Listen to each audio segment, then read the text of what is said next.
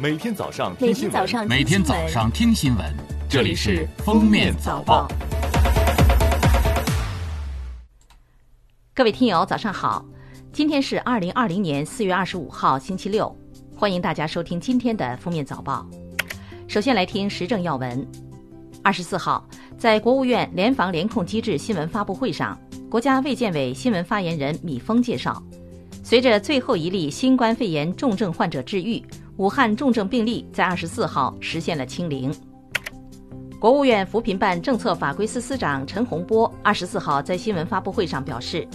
截至二零一九年底，我们已经有九千三百万贫困人口实现了脱贫，占到全部贫困人口的百分之九十七。脱贫人口中，因为种种原因出现一些返贫，那是客观存在的，也是正常的。近年来，返贫的人数是逐年下降，反映了脱贫的质量在提高。为了更好地防止脱贫人口返贫或边缘人口致贫，我们建立了防止返贫监测和帮扶机制。二十四号，民政部新闻发言人贾维洲表示，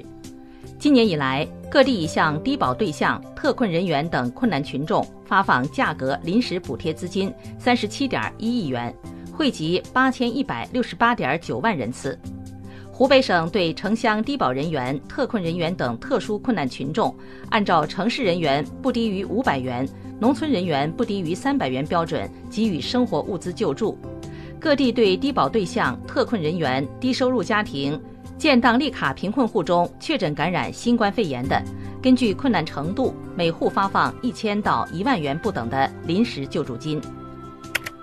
二十四号，国家航天局在二零二零年中国航天日线上启动仪式上公布，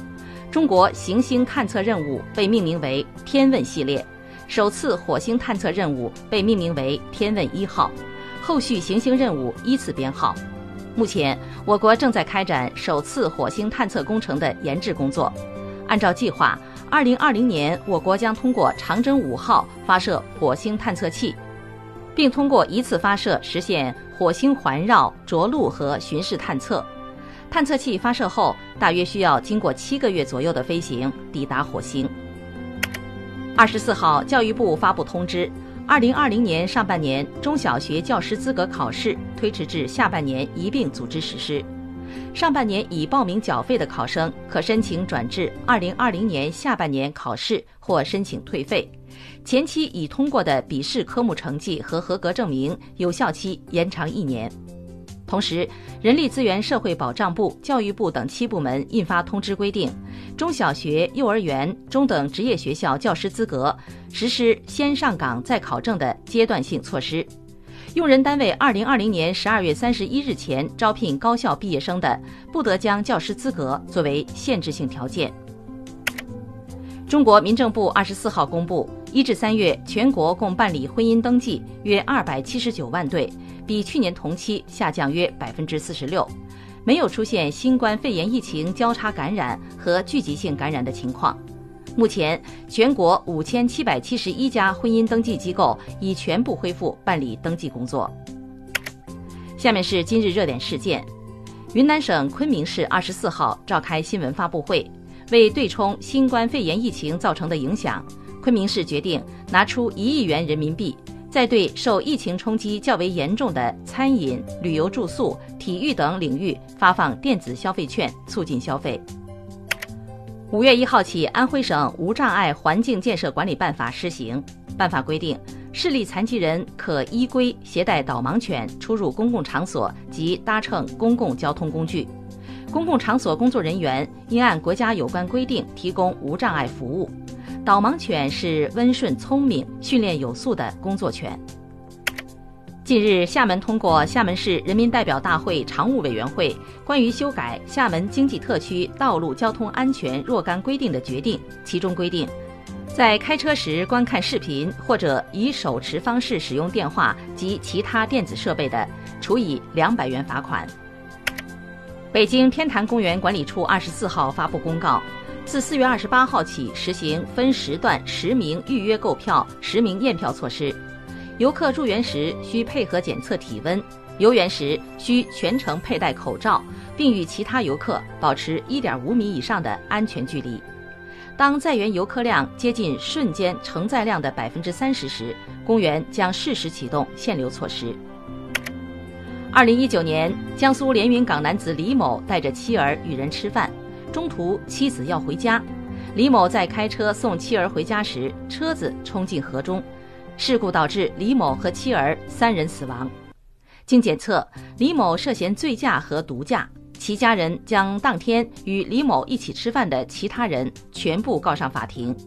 近日，经法院调解，其中六人各赔偿了一点五万元。最后来听国际要闻，最新尸检结果显示，美国加利福尼亚州北部圣克拉拉县有两人分别于二月六号和十七号死于新冠肺炎。这将此前报道的美国首位病亡者出现时间向前推了三周。纽约州州长安德鲁·科莫称，该州第一阶段新冠病毒抗体检测结果显示，全州被测试者有约百分之十三点九带有抗体。纽约市被测试者中约百分之二十一点二带有抗体。科莫表示。如果这一结果准确且能够反映总体情况的话，意味着纽约州约二百七十万人感染了新冠病毒。欧足联官网发布公告表示，推迟至明年的欧洲杯将依旧使用“二零二零欧洲杯”的名称。欧足联表示，此举是为庆祝欧洲杯成立六十周年。此外，也想以此让人们记住在2020年为抗击疫情所做的努力，以及欧洲和世界在2020年所经历的困难。